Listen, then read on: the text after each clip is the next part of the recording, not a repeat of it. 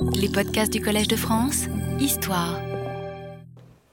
Bonjour, euh, bonjour mesdames, messieurs. Bien, nous nous retrouvons aujourd'hui pour envisager, pour savoir ce qu'il va advenir désormais des officiants ressuscités dès la première strophe du Yasna 55, comme nous euh, l'avons vu euh, la, la, dernière fois.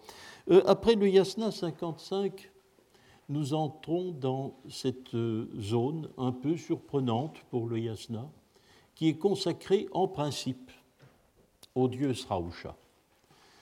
je ne vais pas faire une longue explication sur le nom de cette divinité dès le départ parce que c'est la lecture du texte immédiatement qui nous permettra euh, de définir avec le plus de précision euh, la, euh, le sens de ce nom.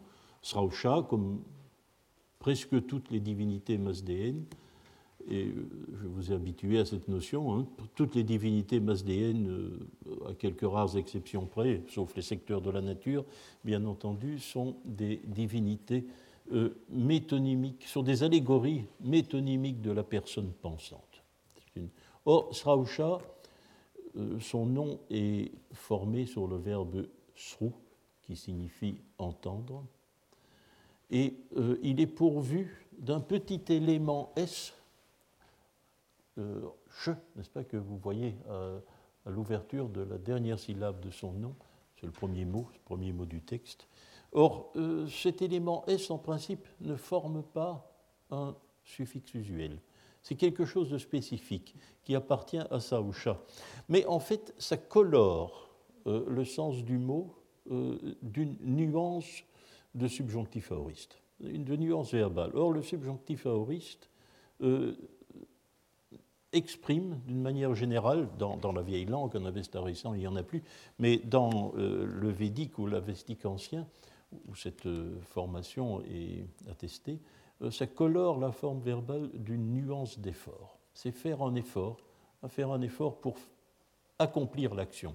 Donc dans ce cas-ci, l'effort pour entendre. Euh, c'est le sens de base. À partir de là, on peut bien sûr spéculer. On peut spéculer. Jusqu'où ce sens de base va-t-il se développer? Généralement, le, je vais dire, le développement le plus humble qui ait été postulé, euh, c'est celui qui consiste à voir dans Srausha la vertu humaine euh, d'écouter la parole divine, la volonté chez les hommes d'écouter la parole divine. C'est l'opinion que vous trouverez euh, la plus répandue. on peut aller plus loin, on l'a fait.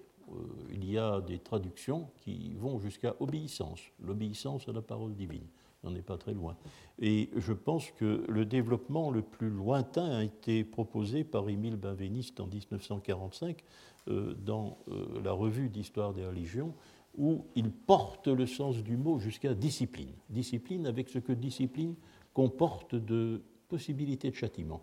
De de châtiment. Nous allons vérifier tout ça sur le texte lui-même, hein, on va voir. Donc euh, nous entrons dans le secteur dédié au dieu Strausha. Et il y a en fait dans l'Avesta trois textes. Trois textes euh, consacrés au dieu Strausha. C'est beaucoup, c'est étonnant. Euh, donc c'est une divinité importante, semble-t-il. Le Yasna 56, bon, c'est lui qui va nous retenir, c'est lui qui figure, qui est projeté ici. Le Yasna 56 est défini en moyen perse comme le Srosh Yasht, I Ke.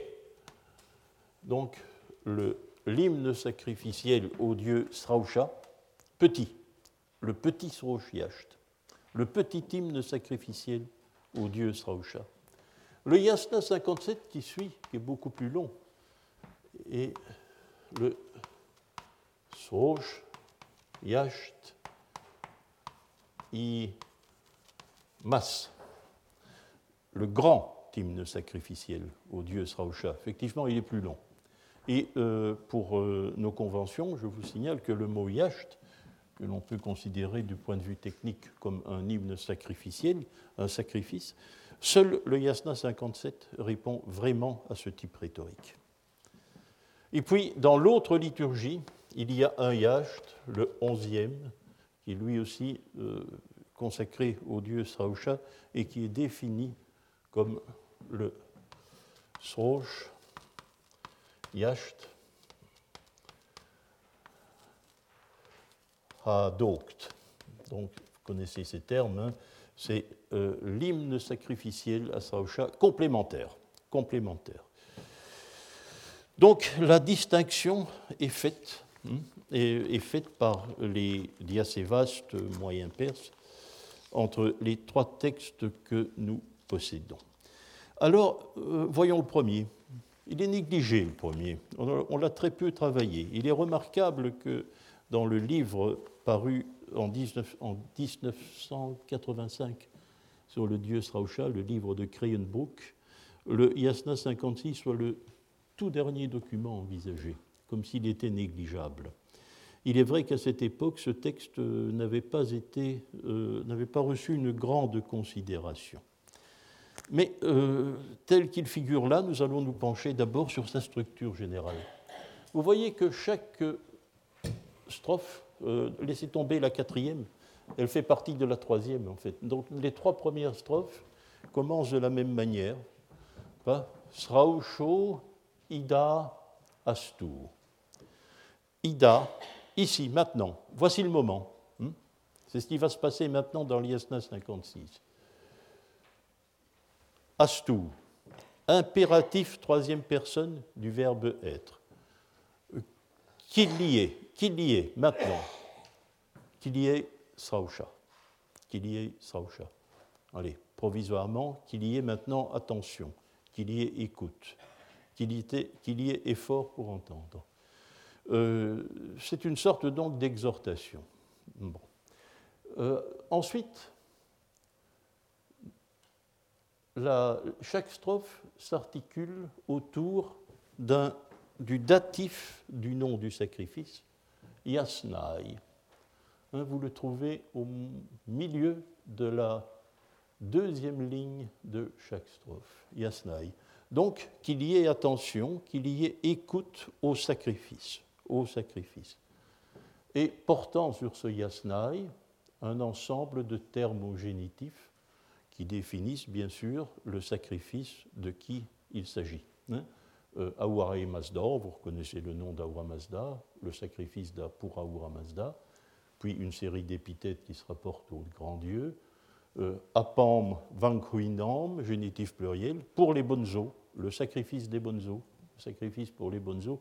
Et puis euh, un certain nombre de termes qui peut-être associent aux eaux d'autres divinités. Euh, à nouveau, sacrifice aux eaux, apam vanknuinam dans la strophe 3. Bon, ça c'est le deuxième élément de la structure, ce qui porte sur Yasnai, le sacrifice. Et puis, le syntagme est clos de cette manière, et survient une remarque qui, dans chaque strophe, euh, est la même. Hmm? Yat paurvim tat ustamum chit. Quelque chose de très surprenant. Euh, car il n'y a rien de semblable dans l'Avesta, et euh, c'est une, expression adverbiale qui euh, signifie ce qui est au début, yat pauvim, ce qui est au début, tat ustemem, cela est à la fin. Ce qui survient au début survient à la fin. Et puisqu'il en est ainsi, on répète, on répète ce qui a été dit jusqu'alors. Introduit par avatat, avatat, c'est une particule qui signifie dès lors, par conséquent, dès lors, par conséquent, et on répète. Mais l'introduction d'avatat, comme vous le voyez, c'est un détail, mais euh, ne vous laissez pas surprendre. Cela modifie bien entendu la tonalité de la phrase et cela conditionne une inversion entre les termes ida et srausho. Ça n'a pas d'importance pour le sens, euh, c'est une question de, de phrasé en quelque sorte. Hein à cause de l'introduction de, Avatat. Et l'on répète le syntagme qui a été pris jusque-là. Il y a encore autre chose. Comme vous voyez, chaque divinité, euh, dans chaque strophe, est, semble-t-il, semble-t-il, mais nous y viendrons, hein, euh, définie par une proposition relative. Tous les, ces mots qui commencent par Y, hein, euh, donc pour Ahura Mazda, Ye, non, Ishto. Yenan Ishto. On va le laisser de côté. Qui quelque chose. Ahura Mazda, qui quelque chose. Euh, ensuite, les os sont Yo, Nan, Ishtan, etc. Euh, les os aussi. Les os qui sont quelque chose de ceci. Et puis, on retrouve la même phrase euh, dans la troisième strophe avec Ya ne plus longue, Ya ne Aharai n'est pas faite sur le même modèle. Ur Nawatai Cha Ashankrak. Bien. alors, mine de rien, ce texte qui est bref, qui est répétitif aussi, euh, c'est une mine d'informations pour nous, parce qu'elle nous permet une réflexion à trois niveaux. Alors nous allons commencer par, chronologiquement, hein, euh, par l'information chronologique. Euh, nous allons faire un peu d'archéologie de la terminologie sacrificielle. donc, le, syntagme, le, syntagme, introductif de base, Srausho Ida Astu, qu'à présent il y ait effort pour entendre, qu'il y ait attention portée à. Eh bien, on trouve quelque chose qui, euh, de très ressemblant, on va définir la semblance, dans les yajus brahmaniques de la Taitiriya Sanhita. Euh, les yajus, dans le vocabulaire du rituel brahmanique, sont des formule sacrificielle extrêmement brève, qui, dans le cas le plus dépouillé, et c'est le, cas ici, euh, consiste en une série de cris, cris rituels. Euh, le, celui que vous avez ici, qui se trouve dans Taitiriya Sanhita, A ou Shravaya, Astu, Shraushat, Yaja, Ye Yaja Mahe, Vaushat. Euh, bon, va vous avez trouvé immédiatement, vous allez le voir, hein, vous trouvez immédiatement notre Astu Shraushat qui évoque naturellement Srausha, hein, qui évoque notre Srausho Ida Astu. Alors nous allons décortiquer cela, parce que nous pouvons le mettre en situation. C'est ce qui est intéressant avec un rituel brahmanique. Les commentateurs nous disent ce que cela signifie. A ou Shravaya, j'ai donné la traduction avestique et de moi en dessous. J'ai fait une traduction avestique pour vous montrer combien les choses sont proches. Bah, il n'est pas nécessaire, vous faire remarquer, hein, de connaître euh, les deux langues pour voir combien formellement elles sont semblables. Ce n'est pas une traduction d'ailleurs. Elles sont si semblables que ce n'est pas une traduction. C'est comme si dans le domaine français, euh, nous transformions du picard en lorrain. Hein. Rien d'autre. Hein. Donc euh, ça continue évidemment à. Euh, formellement, nous, voyons toutes les ressemblances. Hein, vous, voyez, immédiatement la concordance. A ou Shravaya. Euh, exhorte-le, fais-toi entendre, fais-toi entendre.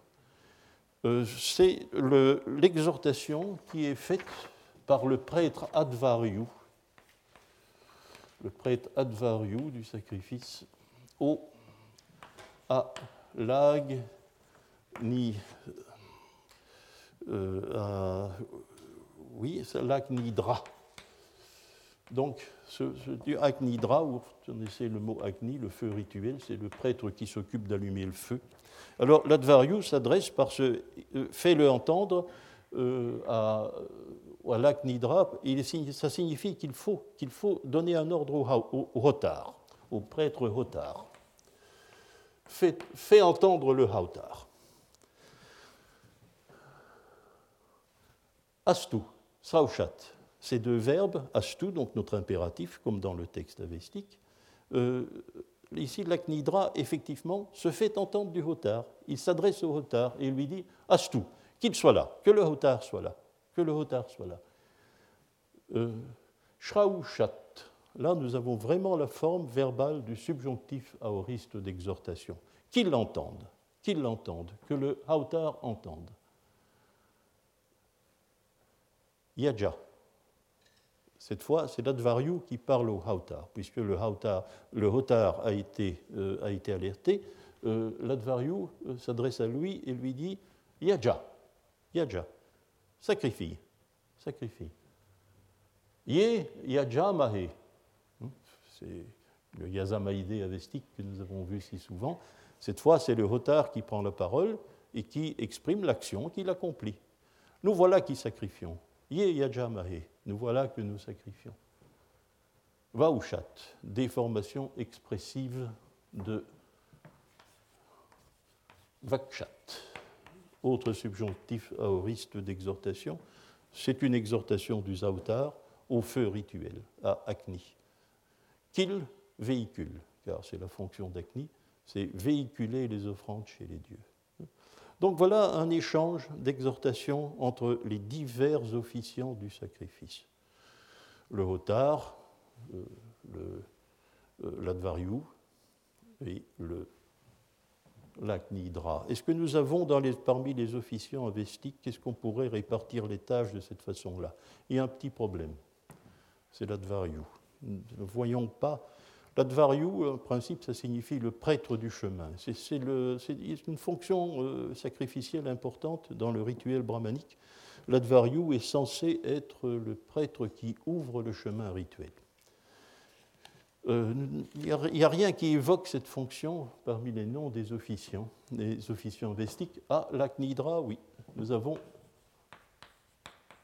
l'âtre Waksha, celui qui active le feu celui qui active le feu. Et le hotar, naturellement, vous le savez, nous en parlons souvent, c'est le zaotar, donc le directeur du sacrifice, le directeur du collège sacrificiel euh, en avestique, comme, en, euh, comme en, dans le rituel brahmanique. Bien, alors voilà une phrase qui plus complète, hein, mais vous voyez, euh, ceci dit, elle n'est pas inutile.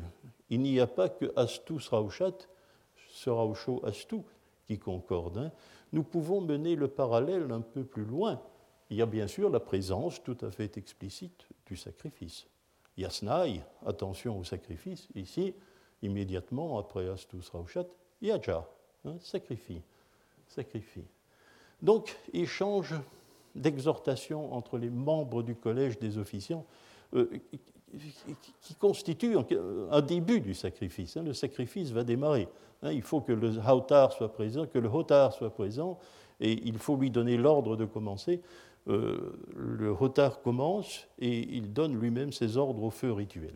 C'est ce que cela euh, signifie. Alors, il est intéressant de noter, nous sommes dans la littérature brahmanique, elle est réputée plus récente que la littérature du Rig Veda, que les hymnes du Rig Veda, mais nous retrouvons ce syntagme euh, Astu Sraushat, qu'il soit là, qu'il l'entende, dans l'hymne du Rig Veda 1, 139, et dans tout au début de la première strophe. C'est le début de l'hymne. Astu Sraushat, qu'il soit, qu'il écoute.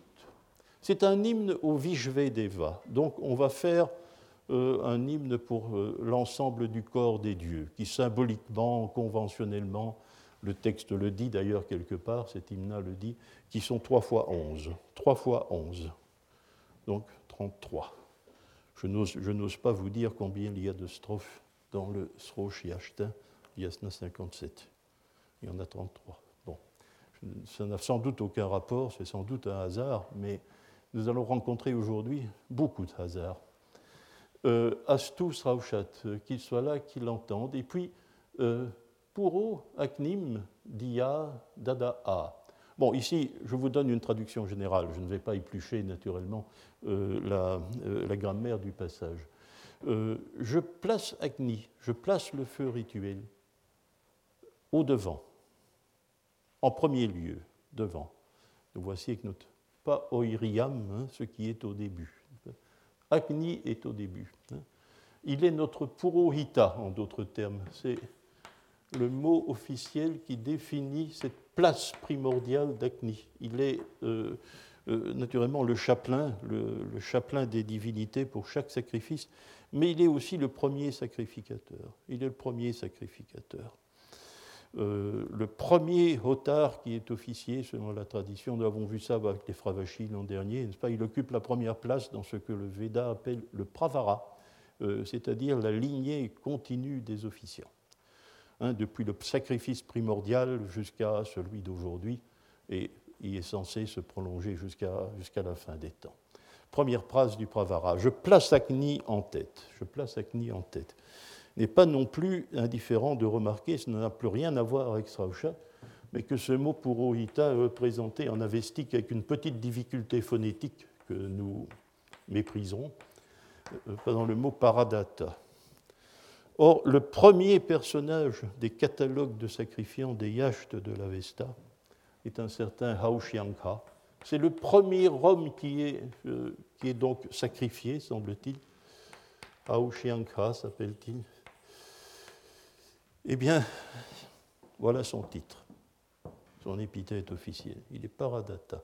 Vous voyez donc euh, d'où est l'origine de la vieille notion. Ce paradata purohita désigne euh, la tête de liste, hein, le premier sacrifiant euh, qui ait accompli son œuvre dans une lignée temporelle. Je place Agni en tête. Et puis, autre chose. Nous, à présent, ça c'est un peu la fonction d'Ida, mais c'est la variante temporelle de ce qu'il y a de local dans Ida, n'est-ce pas Maintenant, maintenant que j'ai fait cela, Maintenant que quelqu'un, on ne dit pas qui, doit être là, que quelqu'un doit écouter, que j'ai mis Agni en tête, eh bien, nous choisissons, Verni Mahé, nous choisissons, nous choisissons les dieux Indra et Vayu comme cible sacrificielle. Ce sont les premiers dieux de la liste des Vishvedeva, de tous les dieux qui sont mentionnés. Alors, ici aussi, nous avons quelque chose d'intéressant qui échappe à notre passage. Mais enfin, euh, souvenez-vous des préliminaires. Nous sommes dans des préliminaires sacrificiels. Euh, il faut euh, que les officiants s'exhortent mutuellement à commencer le sacrifice, qu'ils donnent leurs ordres éventuellement au feu rituel. Et puis, quel acte pose-t-il? Celle du choix sacrificiel. Verni Mahé à la première personne du pluriel, cela correspond évidemment à notre Fravarane. Hein, je choisis, du Yasna 12. Hein. il y a une concordance conceptuelle, elle n'est pas inscrite dans la, la lettre exactement des hymnes, mais, euh, puisque nous sommes au début du sacrifice, la déclaration de choix sacrificiel est euh, primordiale. Donc nous faisons le choix sacrificiel d'Indra et de Vayu. Lorsque l'on se rapporte, je ne sais pas si l'on veut, lorsque l'on va part à la pêche des parallèles védico-avestiques, Srocho Astou, eh bien, on aura tendance à ne consulter que cette première strophe, se trouve évidemment le, matériel du parallèle. Seulement, ça nous laisse sur notre faim, car dans l'hymne védique tel qu'il est rédigé, on ne voit pas très bien à qui s'adressent ces, exhortations, Astu, Sraushat. C'est clair dans la Taittiriya Sanhita, ça ne l'est pas dans le Rig Veda. Dans le Rig Veda, nous ne voyons cela qu'à la fin de l'hymne. C'est encerclant. Hein. Tout ce matériel, c'est la première strophe et la dernière. Première strophe et la dernière. Or, la dernière strophe s'ouvre elle aussi par une exhortation. Hota yakshat. Ah, maintenant tout devient clair. Nous sommes dans le même contexte que dans la Taitiriya Sanhita. Euh, il s'agit du hotar, que le hotar, yakshat, subjonctif aoriste du verbe yaj, sacrifier. Que le hotar sacrifie. Que le hotar sacrifie on a démembré, l'injonction de la Taitiriya Sanhita, en répartissant ces éléments, euh, la première strophe et la dernière. Hmm? Puis euh, l'exhortation continue, mais elle prend une autre forme, vanino vanta variam. Que les vainqueurs, dérivés du verbe van, vaincre, que les vainqueurs, ceux qui gagnent quelque chose en général, il ne faut pas nécessairement voir ici de l'activité guerrière, que ceux qui gagnent, gagnent. La, forme verbale exhortative est ici. Elle est irrégulière un peu aussi, parce que tout cela, les exhortations sont très souvent euh, déformées selon, pour des raisons d'expressivité. Euh, vanta, que, ceux qui gagnent, gagnent, et qu'ils gagnent, variam. Variam. Je ne vous ferai pas de traduction. Euh, la traduction de Renou dit faveur. Gagne des faveurs. Mais euh, nous devons noter, n'est-ce pas, c'est traductions, que la traduction de Renou a été faite euh, dix ans avant l'article de Schlerat sur la racine var, choisir, dont nous avons parlé la fois dernière. Or, variam est un dérivé de la racine var que nous avons dans Vernimahe. Il y a un écho au Vernimahe et notre fravarané. Donc, il est question de gagner quelque chose que l'on a choisi quelque chose qui a été choisi. Et alors, on passe, comme le Ye Yajamahe, à la réalité présente, Burhaspatir Yajati. Burhaspati, c'est une divinité, une divinité sacerdotale, c'est le dieu prêtre. Il va incarner le, retard du sacrifice en cours. Burhaspati sacrifie. Il sacrifie en compagnie des taureaux.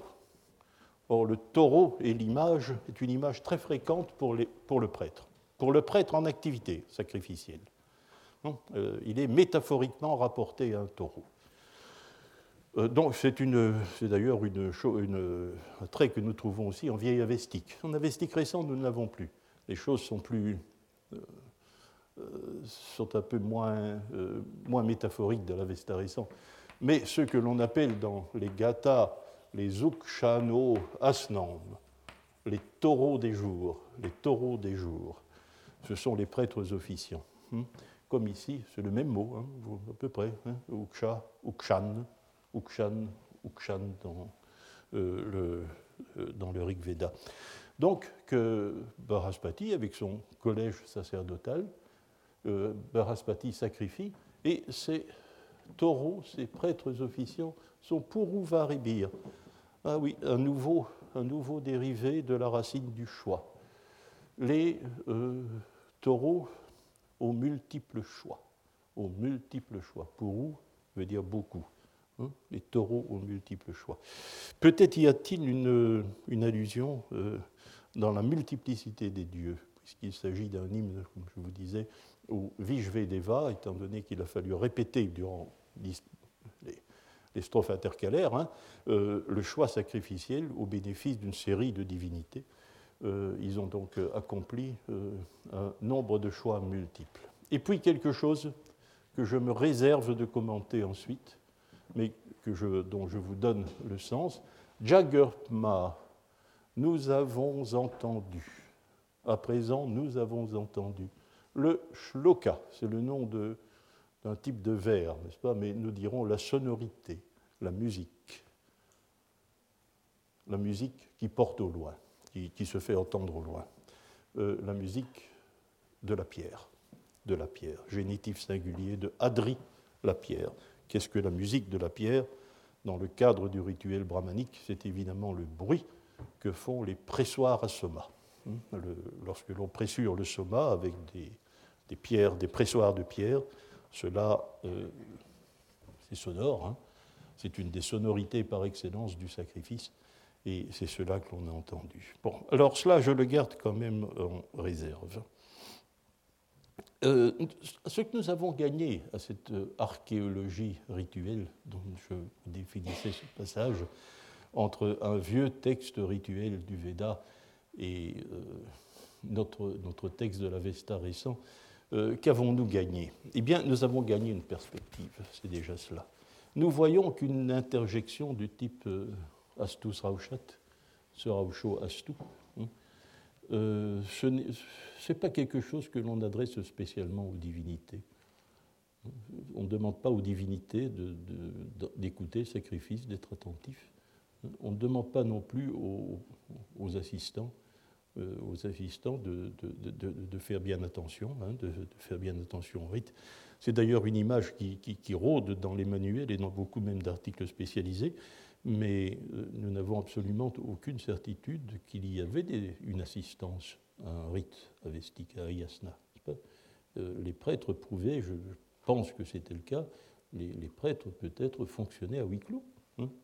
L'important n'est pas que cela rassemble une communauté, ça c'est une image juive et chrétienne, n'est-ce pas, ou musulmane aussi, n'est-ce pas, mais un office religieux important n'a pas pour but de rassembler une communauté, elle a pour but de, faire descendre sur cette communauté une sorte de bienfait magique. Et pour cela, les prêtres peuvent fonctionner tout seuls. peut fonctionner. L'important est que quelque part, quelqu'un s'en occupe. Hein. Et les, prêtres sont là pour ça. Euh, c'est une d'ailleurs, euh, j'ai pris quelques renseignements à ce sujet auprès de, euh, M. Calieri, qui est venu faire des leçons il y, a, deux, ans, je pense, ou auprès de Franz Grenet. Et effectivement, tout ce que l'on peut considérer comme temple masdéen, mais c'est une réalité tardive, puisque il n'y a pas de temple avant le, troisième, avant le, règne d'Artaxerxès II, mais tous les temples sont trop petits pour, pour qu'il y ait eu une assistance considérable. Il, y a, place à peine dans un temple pour le collège sacerdotal, ce qui montre évidemment le fonctionnement à huis clos. Bien, alors nous, nous avons gagné cette perspective que ce sont les prêtres qui s'exhortent l'un l'autre à, écouter et à être présents. C'est une exhortation que se lancent les prêtres. Et euh, je vous rappelle que, je vais vous rappeler certaines choses que nous avons vues, c'est que nous avons bien sûr le texte, le Visperet 3 qui est inséré à l'intérieur du Homestone, et qui décrit, qui procède à l'investiture des prêtres avant le premier acte décisif que le Zautar avestique va poser et qui est de boire le hauma. Hein. Euh, il faut qu'il soit investi avant. Eh bien, on l'investit juste avant. Juste avant, il est investi. Comment cela se passe-t-il? Euh, D'une façon qui est beaucoup plus explicite et qui nous paraît beaucoup plus plate. Simplement, quelqu'un dit astaya. Et euh, astaya, c'est un verbe, ça signifie j'installe astaya. J'installe le, suis le nom euh, du prêtre exerçant la fonction sacrificielle. Par exemple, j'installe la travache. Hein, et puis, simplement, survient une première personne, aussi simple, visaille. C'est la réponse. C'est la réponse de celui qui a été investi. J'accepte. J'accepte. Alors, euh, bien, il y, a huit membres dans, le collège sacerdotal. Euh, ce simple échange de, mots euh, va se produire six fois. La septième fois,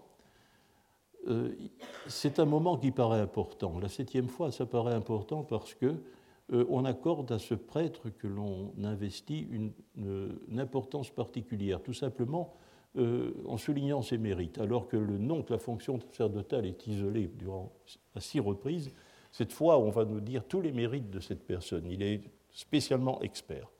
Or, cette fois-ci, cette fois-ci, ce prêtre, sa fonction, c'est le Srausha Varza, littéralement celui qui fait l'écoute, celui qui fait l'écoute. Euh, or, c'est lui, c'est lui à ce moment-là qui va prendre la parole. Il va prendre la parole, il va investir le chef, le, le retard le Zautar avestique. Donc, euh, il y a une sorte de, mouvement qui nous conduit euh, inéluctablement à la désignation du directeur du sacrifice, le, le Zautar, mais qui passe par l'investiture de toutes les fonctions sacrificielles, puis par celle du Srausha Varza, qui va prendre la parole, c'est son rôle, il va prendre la parole et il va investir, lui, le Zautar. Euh, c'est un préliminaire, c'est un préliminaire. Donc avant que tout commence, avant que les actes du sacrifice euh, commencent réellement, euh, il faut procéder à cette investiture. Eh bien, je pense que nous avons ici, dans ce Yasna 56, grâce à la comparaison avec le Védique, nous le voyons, nous avons un autre texte d'investiture, une autre investiture. Probablement, y en avait-il de divers types Nous ne savons pas. Nous avons une littérature de remploi, hein, ne l'oublions pas, c'est une littérature de remploi. Euh, on a sélectionné des textes qui avaient leur valeur rituelle singulière pour en faire un nouveau rite plus long. Hein. Et en faisant cela, on les a bien entendu désarrimés du rite ancien, désarrimés. Euh, or, nous avons ici euh, probablement un autre type d'investiture, les restes d'un autre type d'investiture sacrificielle. Et nous avons quelque chose qui fait tout de même, euh, que je trouve toujours personnellement émouvant. Euh, nous avons véritablement le dernier lambeau, le dernier reste d'une littérature d'exhortation rituelle telle que l'Avesta ne comporte plus aucun morceau, qui va sombrer entièrement dans le cadre de la littérature de religion mais que nous voyons se profiler comme un vieux genre indo-iranien. un vieux genre indo-iranien, préhistorique, au-delà au -delà des textes du Rig Veda et de l'Avesta. Nous le voyons avec euh, les quelques, euh, les quelques euh, oui, c'est quatre malheureux documents qui, sont projetés ici devant vous. C'est le reste miraculeux d'une littérature perdue et aussi d'une pratique perdue, hein, la pratique de l'exhortation rituelle. Alors, tout de même, nous avons un lambeau, je crois, de l'exhortation avestique à un autre endroit de l'Avesta. Euh, le yasna 27. Ah, le yasna 27, rappelez-vous son importance, il est mixte, le yasna 27. Il commence comme la fin des préliminaires en avestique récent, et puis à la 13e strophe, yasna 27-13, commence la récitation avec la Unavairya de l'Avesta ancien. Eh bien, euh, dans le yasna 27, euh, nous trouvons strophes 6 et 7. Euh, une exhortation, euh, vous retrouvez Srausho, hein, vous retrouvez Astu, vous retrouvez les deux éléments, vous retrouvez Ida, les trois éléments sont repris. je vous en donne uniquement le squelette, parce qu'il y a quelques difficultés grammaticales qui ne compromettent pas le sens, le sens du texte, vous savez, ne comportent pas le sens du texte, mais euh, euh, ils, sont ennuyeux et je ne pourrais pas faire autrement que vous les commenter. Je n'ai d'ailleurs pas pu faire autrement que, que, faire figurer un He-Cha qui est un problème, mais qui semble être une, une reprise de Srausho. Hein. Srausho appartient à un autre syntagme dans ce cas-ci que celui-là, c'est-à-dire Srausha. Alors, Vankush Srausho, le bon Srausha, il est dit bon. Vankush, le bon Srausha au nominatif que celui-là, à présent, Ida, toi Astu, euh, qu'il ait pris place rituelle, qu'il soit à sa place rituelle définitive, qu'il soit vraiment à sa place, qu'il ait pris sa place euh, dans la disposition sacrificielle. Yat, c'est prendre place sacrificielle. Euh, cela fonctionne, si vous voulez, comme un impératif passé. Il n'est pas possible de il n'est pas possible de former un impératif parfait d'une manière autre que périphrastique. Donc on ne pourrait pas s'exprimer autant, euh, autrement que ceci. Bon, euh, il faut qu'il ait pris place sacrificielle. Oui, et que va-t-il se passer? Eh bien, on va commencer à réciter l'Avesta ancien. Euh, on va commencer la récitation de l'Avesta ancien. Mais il n'y a, pas, a pas seulement cela, n'est-ce pas? Je peut vous donner dans le texte du Yasna 27, je l'ai repris à cette occasion, lorsque j'ai fait allusion rapidement au Yasna 27, je, vais vous le signaler, je vais vous le confier tout de même, euh, l'an dernier, il faisait partie euh, du, du, corpus de textes que je voulais analyser avec vous l'an dernier, et je ne vous en ai pas parlé parce qu'il me paraissait qu'il ne s'y passait rien. Hein, qu'il ne s'y passait rien de particulier, que c'était simplement la fin de, de, la deuxième préparation de Hauma, et que c'était une introduction euh, douce hein, à la récitation de l'Avesta ancien. Mais le Yasna 56 m'oblige vraiment à le reprendre. Elle me, le reprend pour vous signaler que nous avons effectivement ici un autre, un autre lambeau de, l'exhortation à commencer le rite. Donc, Srausho, euh, qu'il ait pris place rituelle. Et alors, euh, que va-t-il va se passer dans la strophe 7 hein Que va-t-il se passer dans la strophe 7 qui suit?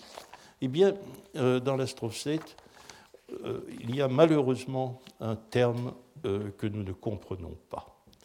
Nous considérons, dit le prêtre qui récite, que les Upankha, je ne sais pas ce que c'est, je ne sais pas ce que c'est, Upankha, les Upankha, probablement, je ne sais même pas comment je dois poser le mot, probablement, et c'est un mot neutre que je dois, que je dois euh, posé sous cette forme-là, mais je, n'ai pas d'explication.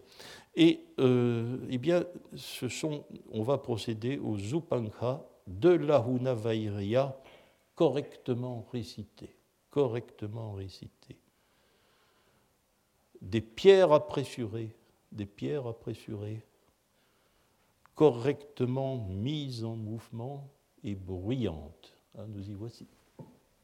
La musique des pierres la musique des pierres.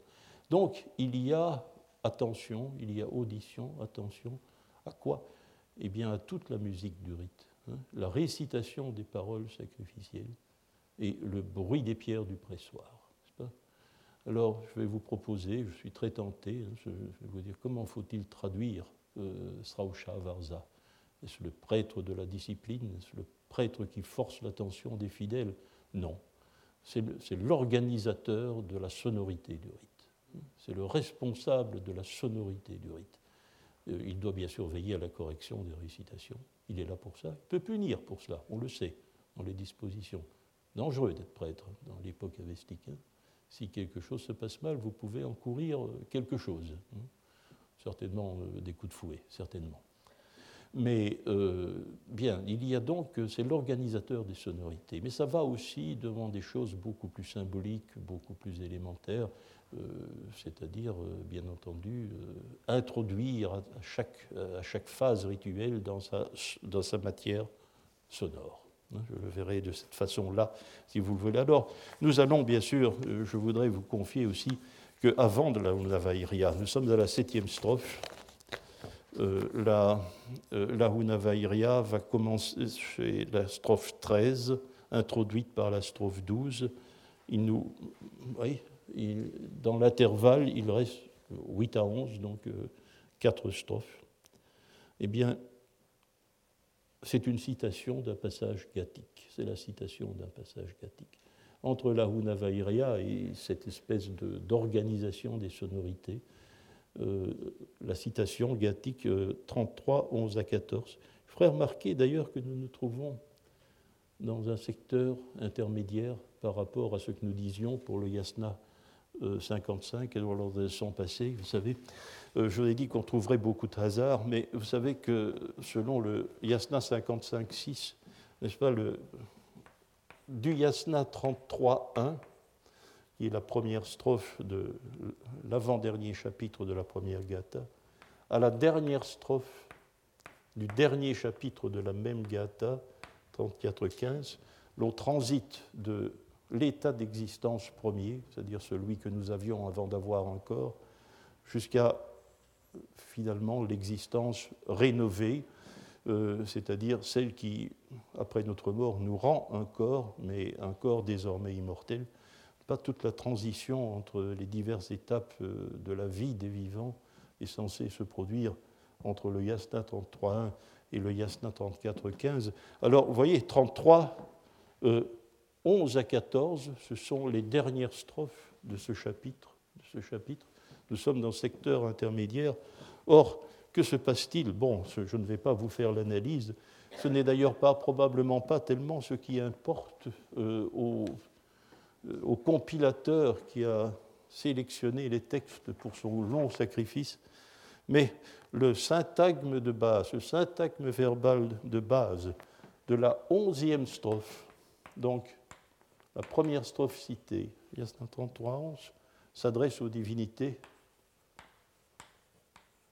Srauta moi. Écoutez-moi. Écoutez-moi. C'est le syntagme de base de la première strophe. Et la dernière, 14, 33, 14, s'achève sur les mots Srauchem Kshatram-cha. Kshatra est très important, mais je le garde en réserve. Il est trop tôt, je ne peux pas le commenter. Mais les derniers mots euh, de ce chapitre, Srausha et Kshatra. Vous voyez, ce que je voulais vous dire, euh, nous rencontrerons beaucoup de hasards, c'est évidemment pas du tout un hasard, n'est-ce pas? Mais euh, par la simple pratique, la simple pratique de la citation, non commentée, on cite la strophe, il y a une spéculation il y a une spéculation secrète, enfin secrète pour nous, elle n'était pas secrète à l'époque, mais euh, que nous devons exhumer, nous, ou que, dont nous ne voyons que l'ombre, n'est-ce pas? Mais il est évident qu'après avoir procédé à cette injonction, qu'il y ait à présent que Srausha ait pris place rituelle, n'est-ce pas? On cite un, euh, texte qui est évidemment une sorte de, texte imprégné par le concept de l'audition. Les dieux doivent écouter pas? Et puis cette strophe qui s'achève par euh, kshatrum, euh, par Srausham Kshatrum Cha. c'est une, ça nous laisse aussi un peu l'idée de, de, cette spéculation essentielle sur les gathas qui a produit finalement pas, le, rituel du yasna.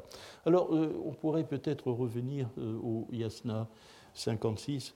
Euh, sur le temps qui nous reste, je voudrais, euh, je, vais faire l'historique euh, à propos du Yasna 56, de, au fond de, de l'importance progressive que ce texte a pris dans, la, dans les préoccupations des spécialistes. Bien, c'est surtout ce qui a intéressé dans ce texte au départ ce sont les propositions relatives. Ishto dans la strophe 1. Yan no ishtar dans la strophe 2. Ye ne araicha, etc. jusque ashankak dans la troisième strophe. Euh, nous avions attiré l'attention, Éric Pirard et moi, dans les toutes premières pages, page 4 des textes vieil avestiques parus en 1988, sur le fait que la simple relative de la première strophe, Ye, non, ishto, paraissait bien un premier hémistiche de quatre syllabes euh, d'un vergatique. Il s'agissait donc d'une pièce, n'est-ce pas, d'un fragment d'une gata perdue. Nous avions fait cette, cette réflexion. Alors, euh, maintenant, méthodologiquement, à quoi peut-on reconnaître euh, dans un flot euh, de mots, dans un flot discursif en avestique récent, un passage vieil avestique C'est très difficile à dire. Mais les copistes de nos manuscrits ont tenu à donner une certaine apparence formelle à ce qu'ils considèrent comme rédigé en, en vieil avestique ce qu'ils considèrent, hein, ce n'est pas nécessairement la réalité. Et euh, cette apparence est très simple, c'est de la voyelle finale longue. Toutes les voyelles finales sont longues, allongées. Euh, ça, c'est le premier trait. Euh, le second trait, les occlusives sonores intervocaliques ne se spirantisent pas, ne sont pas spirantisées, comme en récent. Elles restent occlusives, sont préservées. Oui, euh, alors, selon leur sensibilité particulière aux choses, les spécialistes euh, accordent une importance considérable ou pas d'importance du tout à ces deux traits. Je suis parmi ceux qui n'y accordent aucune importance. Euh, je crois tout simplement parce que cette pratique, on observe simplement, elle est, vous savez que la tradition manuscrite est très, très tardive, et puis on observe à l'intérieur même de l'Avestan ancien le plus incontestable, les gathas, que cette pratique parfois est en panne. Est en panne. Et brutalement, on tombe dans la graphie récente. C'est donc quelque chose qui tend à ne pas persister dans la tradition manuscrite. Euh, quelqu'un comme Tremblay, par exemple, y accordera de l'importance, parce qu'il croit que là, il y a effectivement des traits phonétiques originaux. Mais euh, en tout cas, euh, ce désaccord a pour effet pratique que ce n'est pas un argument sûr. Hein, ce n'est pas un argument sûr. Dès lors, il n'y a que il y a trois, traits possibles. Et justement, nous avons de la chance, dans la première strophe, Ye, non, Ishto, possède le plus incontestable et le plus certain de ces traits. C'est le pronom enclitique accusatif de la première personne du pluriel, nous. Euh, le pronom enclitique, donc le pronom en deuxième position de phrase qui n'est pas accentué, euh, il est en védique nar, nas. Je ne fais pas le sandi. Donc, voyez le bref. Au datif, au génitif et à l'accusatif. En récent, oh, il est là, vous le trouverez dans la deuxième relative de la, strophe 2, no, no. C'est un as, hein, c'est un as traité sous cette forme en avestique. Donc, il y a aussi euh, l'origine un A bref. Pour les trois cas, datif, génitif, accusatif, c'est la même forme et polyvalente, hein, elle, est, polycasuelle pour euh, le datif, euh, génitif et l'accusatif. Mais en vieil avestique, non. Cette forme-là, effectivement, mais sous la graphie ne, c'est aussi un as, est restreinte euh, au datif et au génitif, tandis que l'accusatif a nord. Or, nord, cela représente nas, avec allon, nas. Or, c'est un archaïsme. C'est un archaïsme parce qu'il renvoie à une forme que nous trouvons en latin et qui présente clairement la voyelle longue. C'est le latin nos. Nos, où le O est long. Hein. Donc, c'est un archaïsme du vieil avestique. Et c'est un archaïsme qui immanquablement nous permet de désigner, hein, de désigner un passage comme vieil avestique ou, ou avestique récent. Si on trouve nord dans un texte, le critère est sûr à 99%. Bon, là, c'est donc un cas idéal. C'est un cas idéal hein, que nous avons ici. C'est ce qui nous avait frappé, Pirard et moi. Le deuxième trait est déjà beaucoup plus vacillant.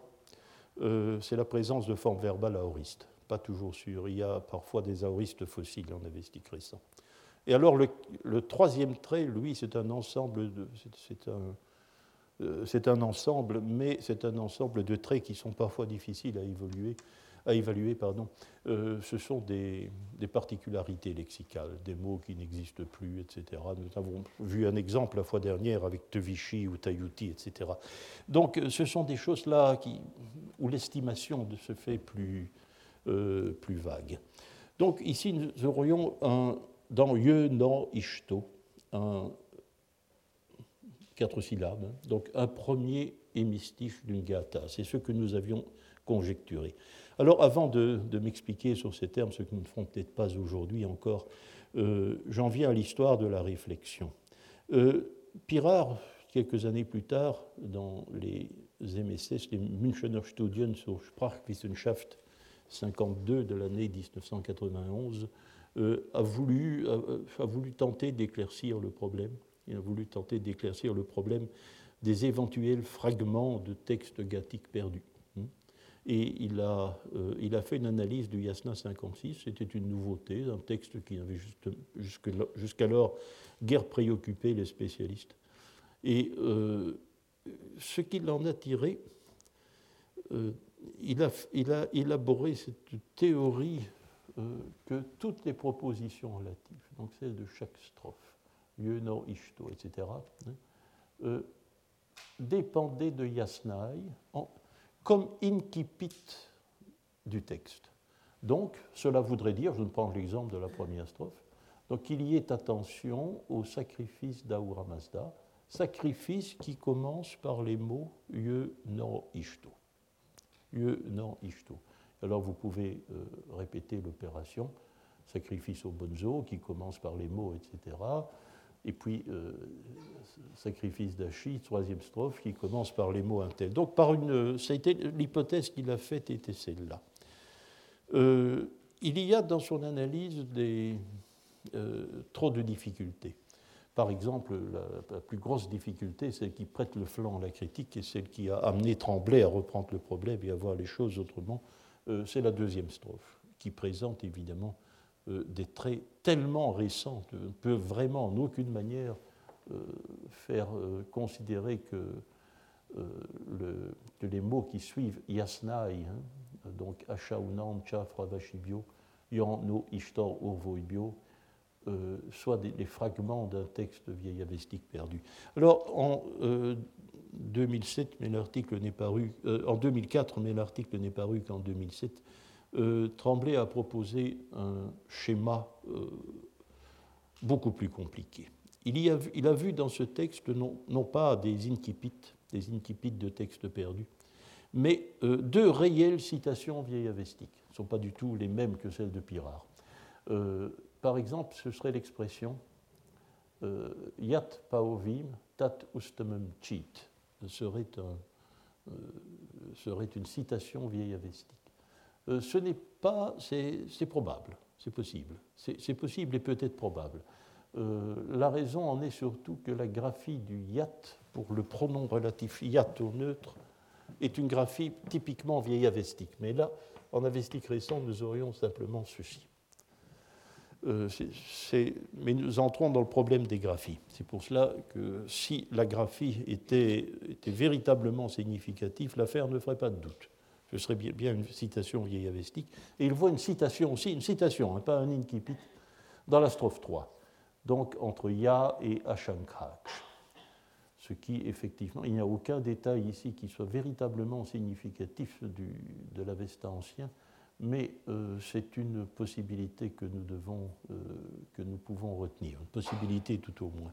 Et pour le reste, il en faisait un témoin du euh, vieil avestique, témoin de l'état de, langue moyen, puisque c'est le fameux article où Tremblay a proposé de créer la catégorie du moyen avestique, c'est-à-dire d'un état de langue et d'un corpus textuel intermédiaire entre l'Avesta ancien et l'Avesta récent.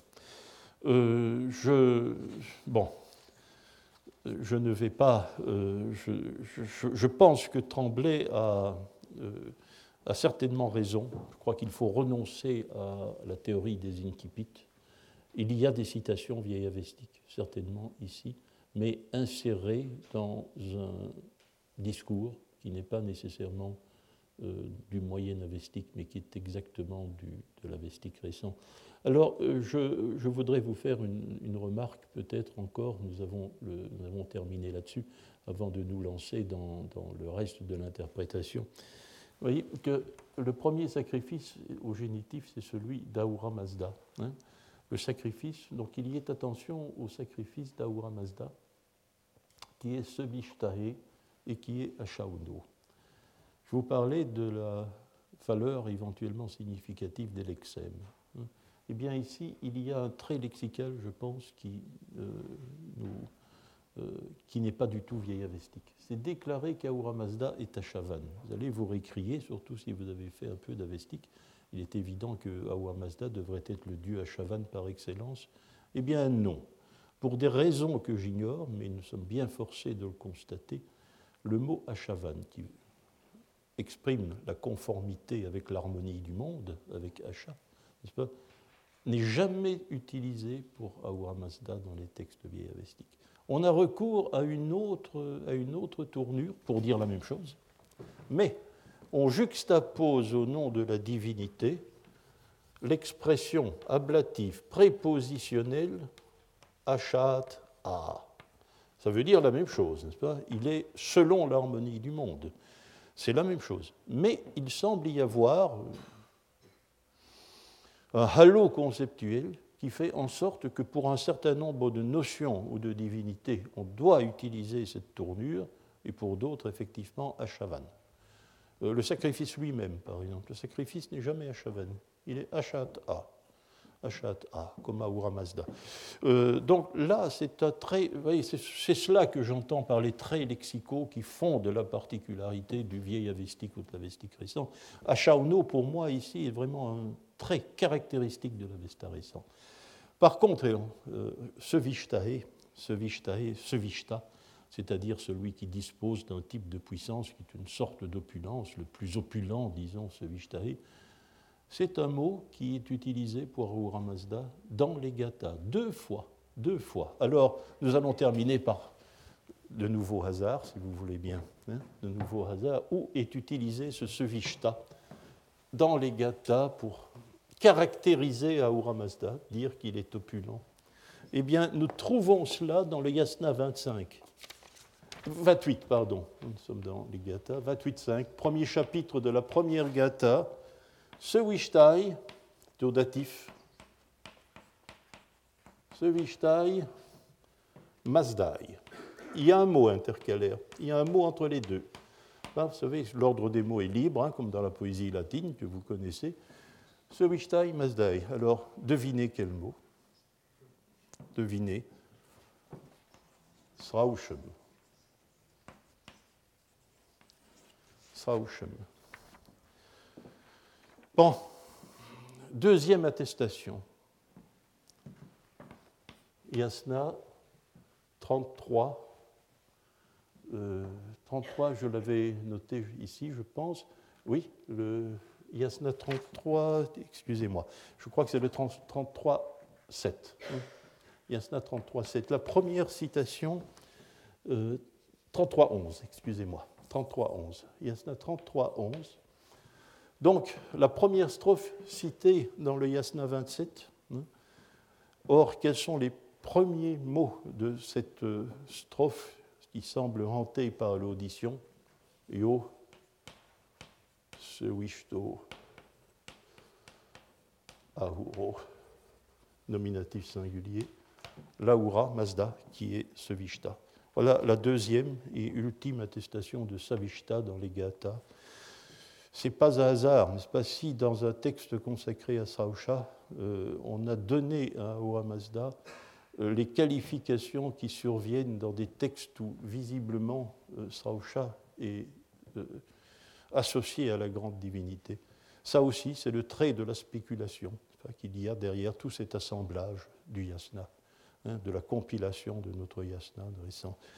Euh, voilà, nous allons euh, terminer ici. Alors nous entamerons, euh, je veux dire, l'examen des quelques traits informatifs que nous réservent encore ces trois pauvres strophes, mais bon, il y a beaucoup de choses dans cette strophe. Merci beaucoup. Retrouvez tous les podcasts du Collège de France sur www.collège-de-france.fr.